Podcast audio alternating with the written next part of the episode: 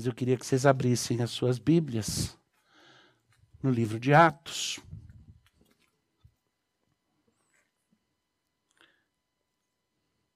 Abre para mim no capítulo 5.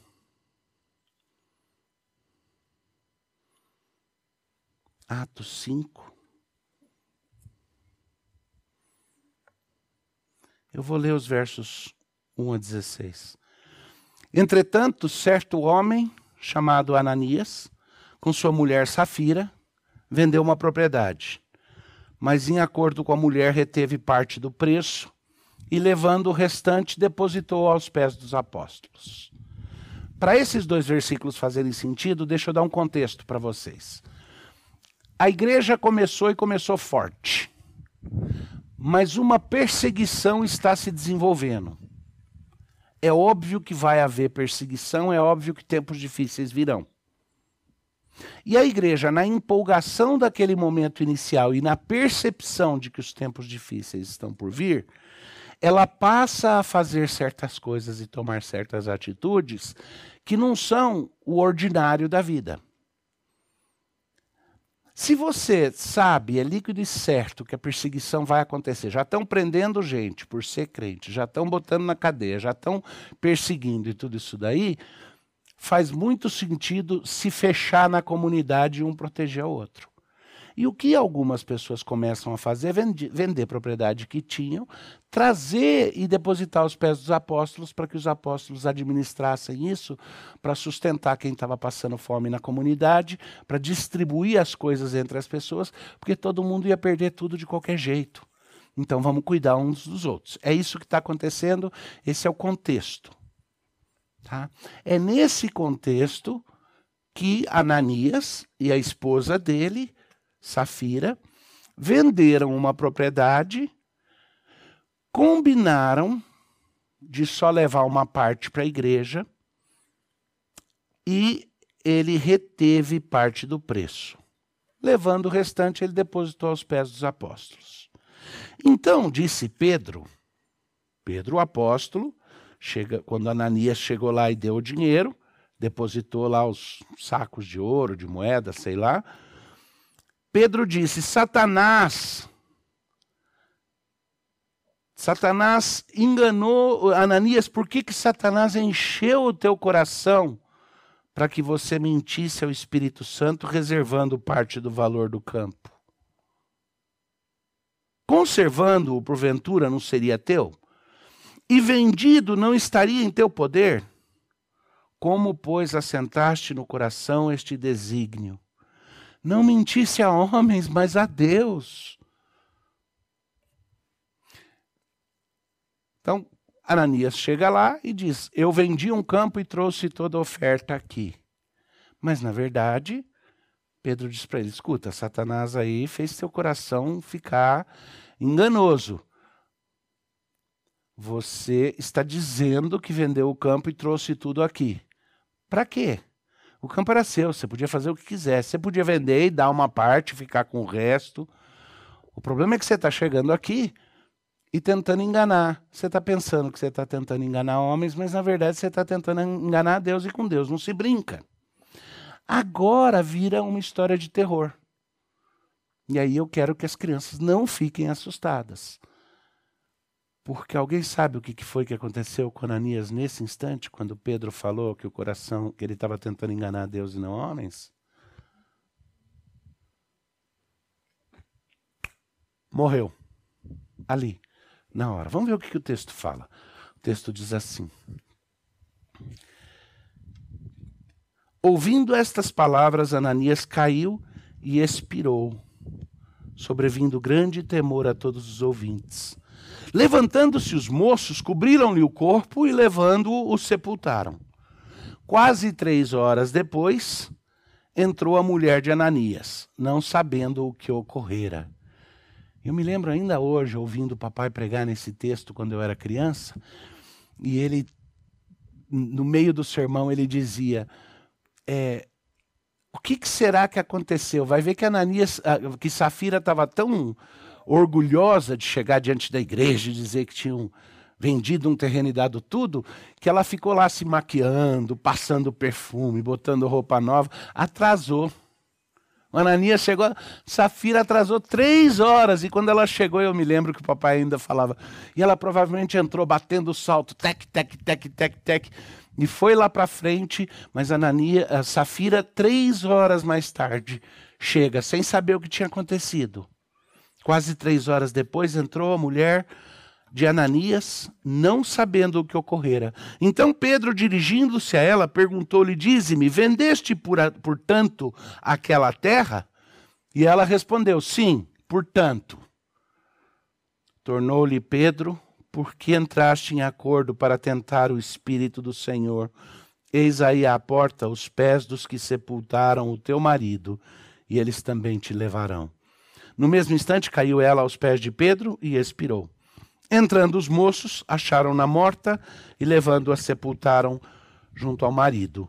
E sobreveio grande temor. E toda a igreja e a todos quanto ouviram a notícia desses acontecimentos. Muitos sinais e prodígios eram feitos entre o povo pelas mãos dos apóstolos. E costumavam todos reunir-se de comum acordo no pórtico de Salomão. Mas dos restantes ninguém ousava juntar-se a eles, porém o povo lhes tributava grande admiração. E crescia mais e mais a multidão de crentes, tanto homens como mulheres agregados ao Senhor, a ponto de levarem os enfermos até pelas ruas e os colocarem sobre leitos e macas, para que, ao passar Pedro, ao menos a sua sombra se projetasse em alguns deles. Eu vou começar pelo finalzinho. É interessante que esse adendo final que Lucas coloca, ele não coloca com aprovação esse adendo final. Ele está narrando história. Por isso que a gente não constrói teologia, teologia em cima de Atos. Porque Atos está descrevendo, e ele descreve, nos ensina profundamente, nos ensina coisas preciosas, mas em alguns momentos a descrição é feita com avaliação, em alguns momentos ela é uma descrição que a gente não pode tomar como endosso. Certamente ele não está dizendo que todo mundo deve pegar os doentes e levar lá para botar na sombra do apóstolo. Mas ele está contando que as pessoas chegavam a fazer isso. Tá? Mas eu acho que há em Lucas, o escritor aí do livro de Atos, uma certa ironia ao acrescentar ao fim dessa história, e é por isso que eu não parei no versículo 12, li em frente até o, o 15, porque ele acrescenta esse adendo nessa história quase como uma ilustração daquele sentimento difícil de quando você acaba de ensinar alguma coisa e de repente você vê uma ação que parece que ninguém sacou nada. Sabe quando você acabou de dar uma instrução, acabou de ensinar alguma coisa e alguém faz algo exatamente comprobatório de que não aprenderam? Agora, se você olhar do jeito errado para essa história, é uma história de terror, como eu falei, né? Já pensou?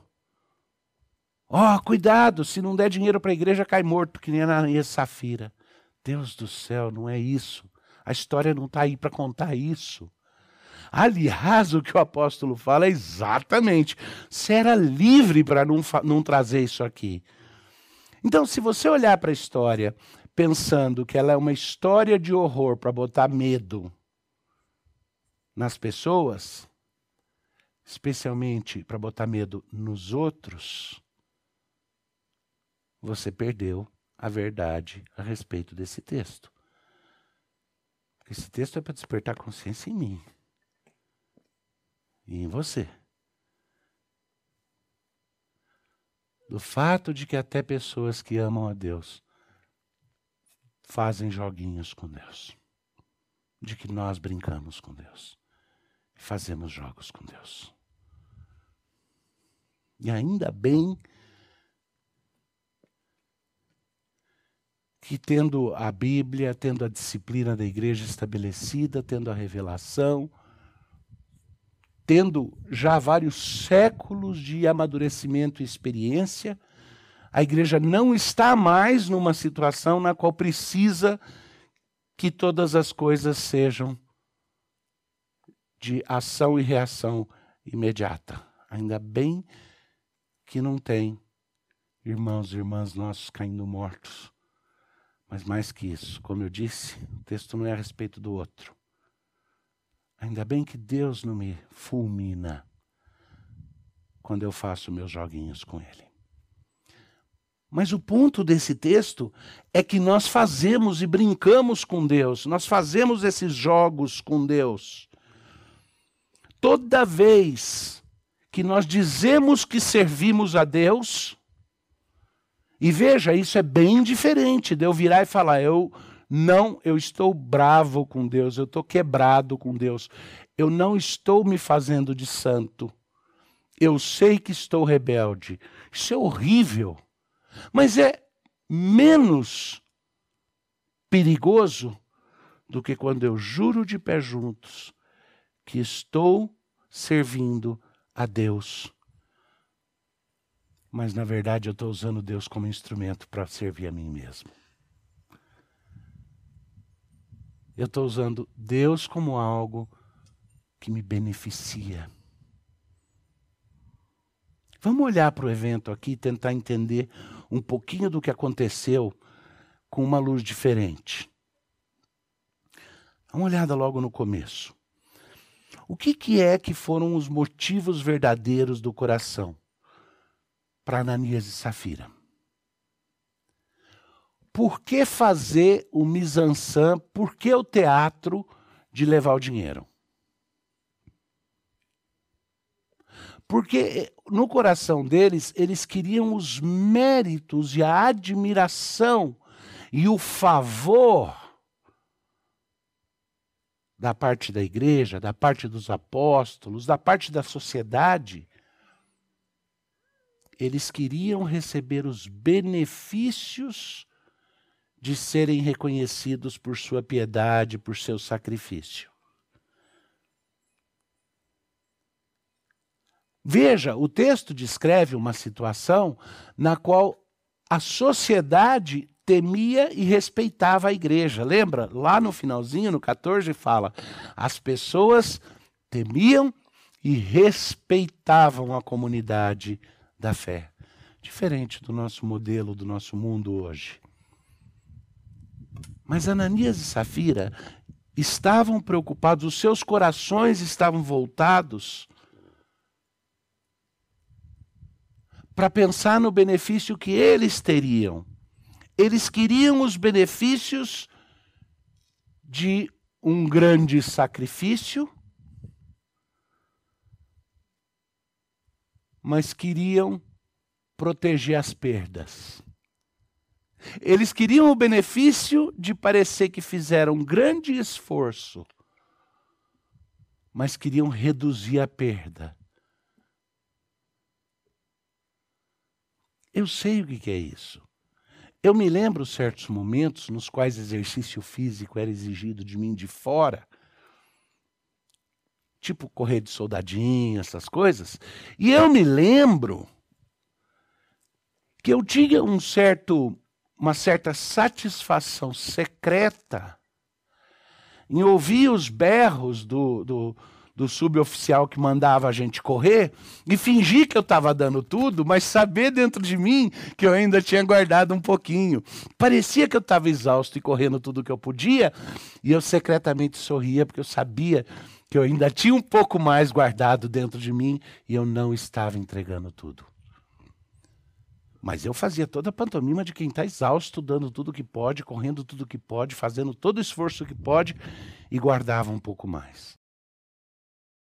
Ainda em esportes, jogando futebol, o outro, o americano lá, que a bola não é redonda, eu também me lembro de fazer uma finta parecida de fingir que eu estava exausto, de fingir que eu estava machucado. Mas aí não era para fingir isso para o meu treinador. Era para os oponentes, para o outro time. Para desarmá-los, fingir fraqueza e daí fazer um movimento numa explosão de força para pegá-los de surpresa. Aqui, nesse caso, Ananias e Safira querem, em primeiro lugar, os benefícios de quem parece que está fazendo um grande sacrifício, mas com um pouquinho de proteção, com uma reserva pessoal. Então o que, que eles fazem? Eles vendem o terreno, combinam um preço fictício na cabeça deles, chegam na igreja e dizem: Eis aqui o valor completo de um terreno.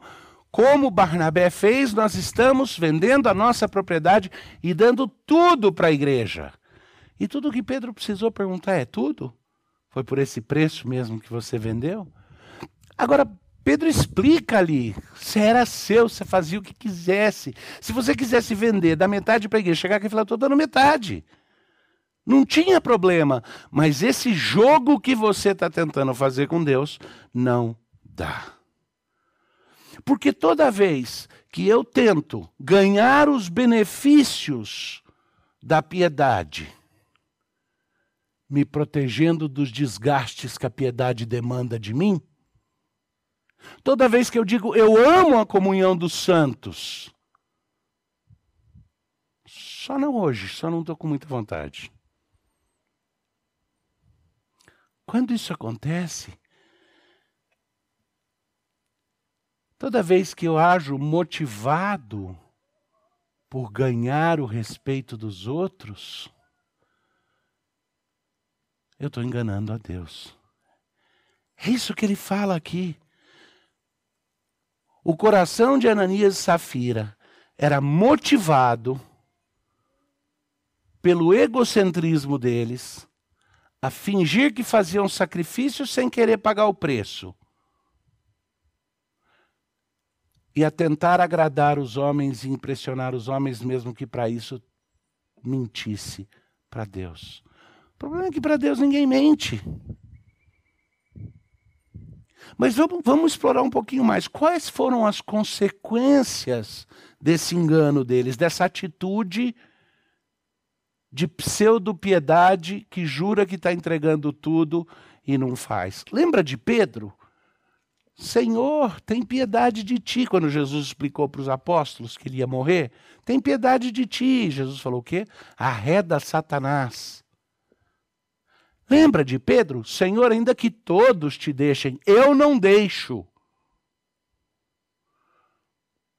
Não é só o fato de que falar é mais fácil do que fazer. É o fato de que nessa hora Jesus virou para ele e falou: Antes que o galo cante três vezes, você vai. Antes que o galo cante hoje, você vai me negar três vezes. Satanás pediu para te cirandar e eu deixei. Deus precisa trabalhar os nossos corações para a gente perceber que as nossas motivações, muitas vezes, jurando que eu quero agradar a Deus, na verdade, eu retenho algo de forma egoísta. E quando eu tento enganar a Deus para satisfazer ou, me, ou, ou, ou ganhar o respeito dos homens, existem consequências. No caso de Ananias e Safira, as consequências do engano deles foi diretamente caso de vida ou morte, né? Vida e morte, ou morte. Para eles, foi um caminho sem volta. Nós não vamos experimentar, provavelmente, quase certamente, não vamos ter gente sendo fulminada no nosso meio, nem nós vamos experimentar isso. Mas isso não quer dizer que a gente não entre por caminhos de morte quando a gente cria o hábito de brincar e fazer joguinho com Deus. E de não entender que Ele está lá de forma concreta conosco o tempo inteiro, que a presença de Jesus é real, que Ele vê, caminha conosco, está conosco no sofrimento, está conosco na aflição, está sendo feito em nós, mas junto com a proteção nos traz também a convicção e o conhecimento do que é a verdadeira piedade do que não é. No entanto, tem algo curioso que acontece aqui nesse texto.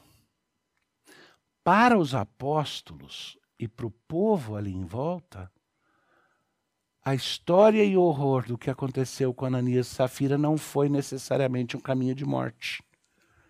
Você já pensou nisso?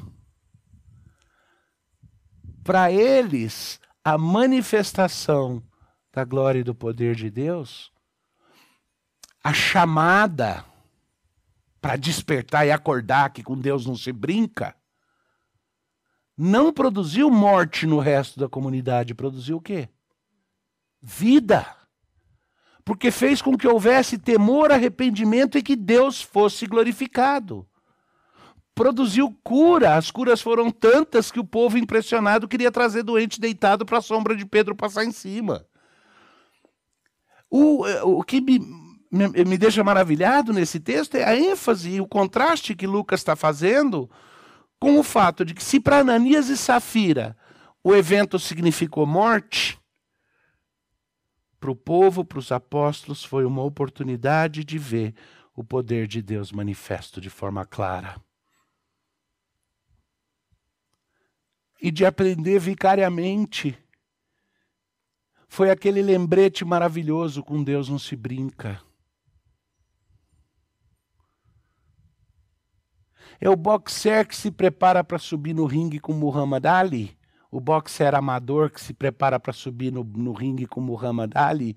Acho que só os mais velhos aqui, os, os homens que sabem quem é, né? As outras pessoas não lembram. Cassius Clay. Esse era o nome melhor dele.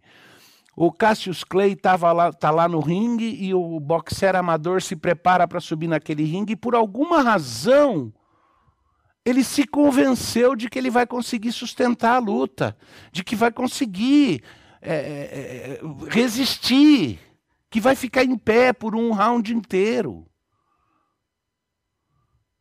Mas logo antes do boxer amador subir ao ringue, sobe um outro lutador forte também e em alguns segundos é derrubado por Cassius Clay.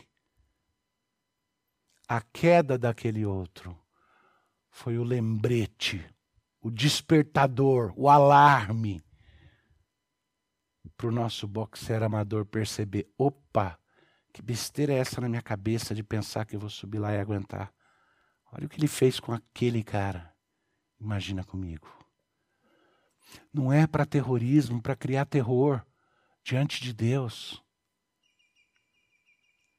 É para fazer com que eu olhe para o meu próprio coração e diga: Senhor, será que existem momentos nos quais eu juro que estou fazendo o teu querer, mas eu estou fazendo joguinhos contigo?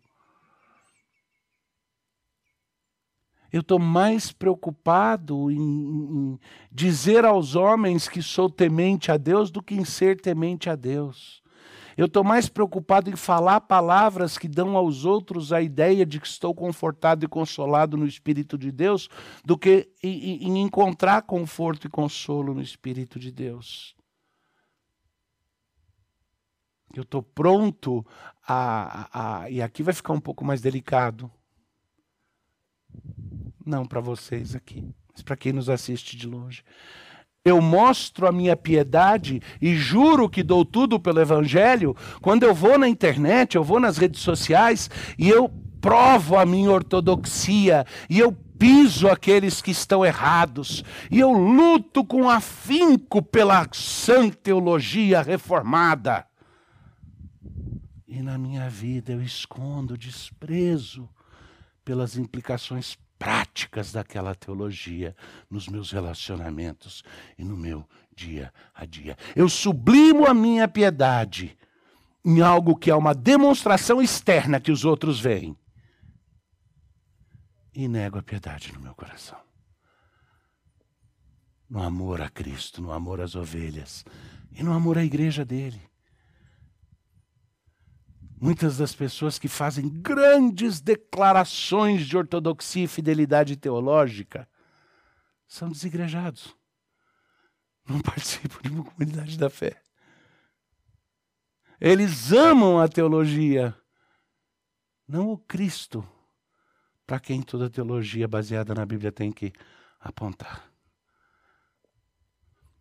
Então, nesse sentido, o que acontece com Ananias e Safira é foi caminho de morte para eles, mas na morte deles nós somos beneficiados com uma oportunidade de olhar de volta para nós mesmos e fazer a pergunta: será que eu não brinco com Deus? Será que eu estou brincando com Deus? De que maneiras que nós fazemos esses joguinhos com Deus? Eu quero, é, por último, tratar disso daí, fazer essa pergunta. Bom, eu acho que o primeiro deles e o mais geral é que nós reconhecemos que Ele é Deus, mas cultuamos secretamente a nós mesmos. Tu és Senhor do universo, Deus soberano, domina céu e mar, cada momento da minha vida está nas tuas mãos. Mas aqui no dia a dia, quem tem que pensar em mim sou eu. Quem cuida de mim sou eu. Se eu não cuidar, quem vai cuidar? Então, uma das primeiras formas mais óbvias nas quais a gente faz esse joguinho com Deus é quando a gente reconhece que Ele é Deus publicamente, na presença dos outros, fala, admite, mas na vida prática, a gente cultua a nós mesmos. Posso não ser o Deus do universo, mas na minha vida sou eu.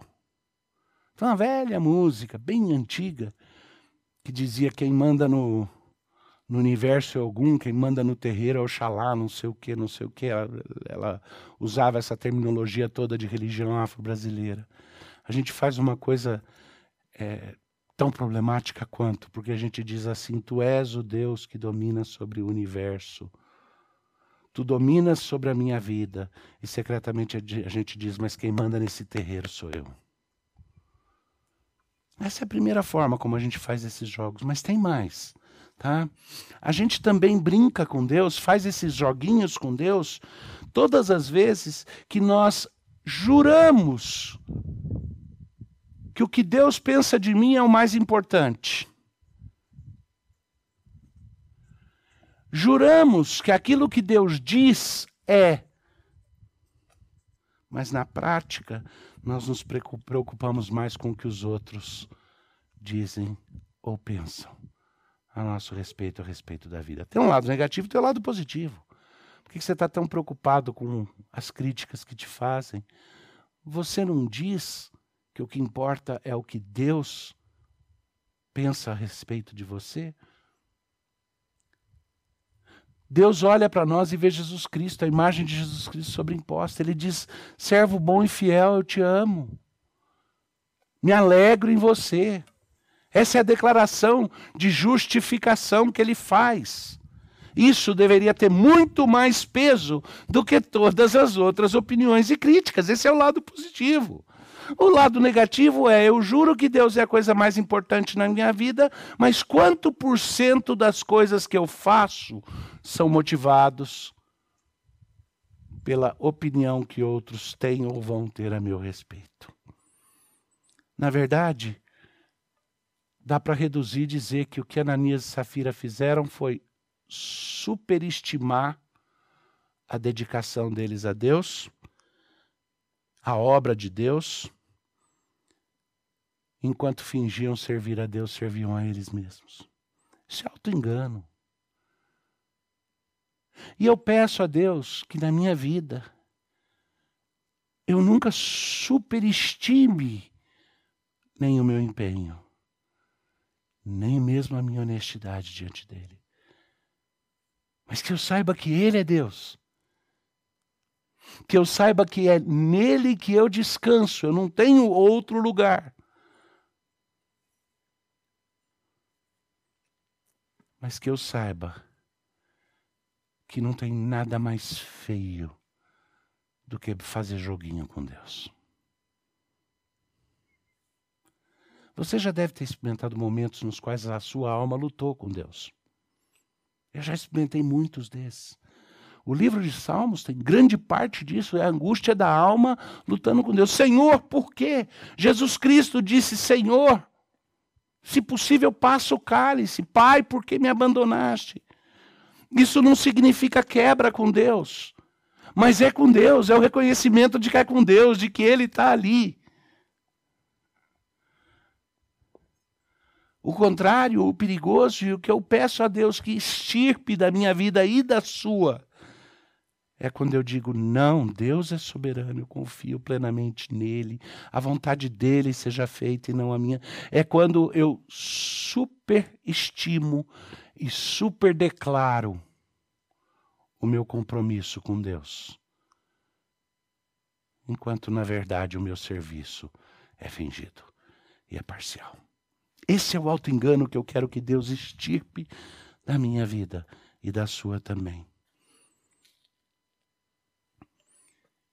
Isso não significa algo que deveria nos quebrar. Não deveria significar para nós caminho de morte. Não precisa. Deveria significar, sim, o caminho de vida. Deveria dar a você, a nós, a coragem de dizer: o mundo ainda está para ver o que Deus faz com alguém totalmente entregue. Eu quero me entregar de forma plena, sem jogo. Chega de brincadeira. Que Deus nos abençoe.